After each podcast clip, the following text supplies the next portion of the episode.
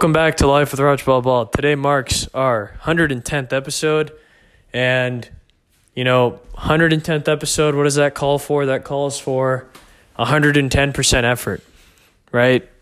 Bottom line, you can always have maximum effort, but you can always, you know, you always want even higher, even more, even better, right? You want to be that one hundred ten percent guy. People say to keep it one hundred, why don't you keep it one ten, right? Like it's, there's so many ways, there's so many ways in a given day to maximize your potential, right? And let's say you capitalize on all these opportunities that you just find or that you think of or that you plan of for your day. So you maximize your physical pillar, your social pillar, and your professional pillar. But then on top of that, you, you know, if just something comes up, out of the blue, not part of your plan, didn't really know, don't really know how to handle it, but you think it could be a good opportunity, and you run with those opportunities as well, that would be the one hundred ten percent, right? That'd be the one hundred ten percent effort, you know, to go even beyond. you. So you mag- not only do you maximize your three pillars, but you go beyond and do something new. So for example, your professional pillar in a day could be, you know what, I'm going to watch a thirty-minute course, you know, lecture on, let's say you want to learn financial accounting. So let's you do a thirty-minute, I'm going to do a thirty-minute video on financial accounting each and every day and get closer to earning that online certificate, right? Totally feasible goal, good professional pillar. That's a good thing. But let's say you come across on that same Coursera website, you come across an ad for a course that is... Um, related to, let's say it's related to analytics or Python or something with computer programming. And you're like, oh, you know, I've heard Python's useful. And you have that little inkling, right?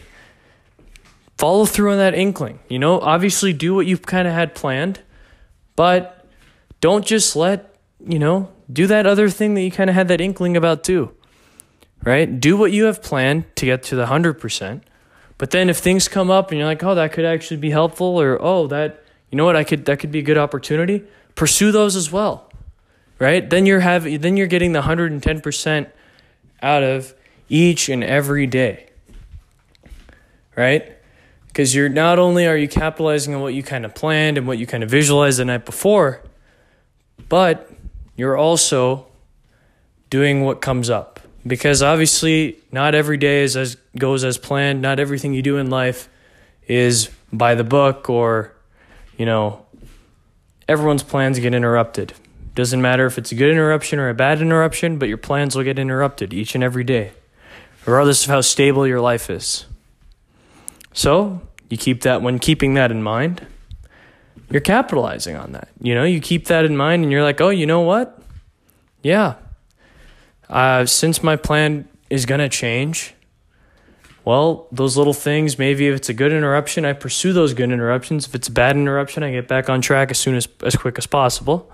But those good interruptions, those are the opportunities for you to get that one hundred ten percent effort, right?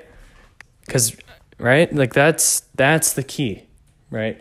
There's always the one hundred percent guys, always people who just want that. They want the maximum, or they want the best given the constraints. But then there are those who want more than the maximum, right? Like you can you can want an A plus in a class, but you know that there's something always better than an A plus, right? There there's you're always shooting for something that's more. You're always looking for what's what's to come, right? You're not just living within the box or living within the constraints, and you're like, you know what? I'm going to do the best given the fact that I'm in the box.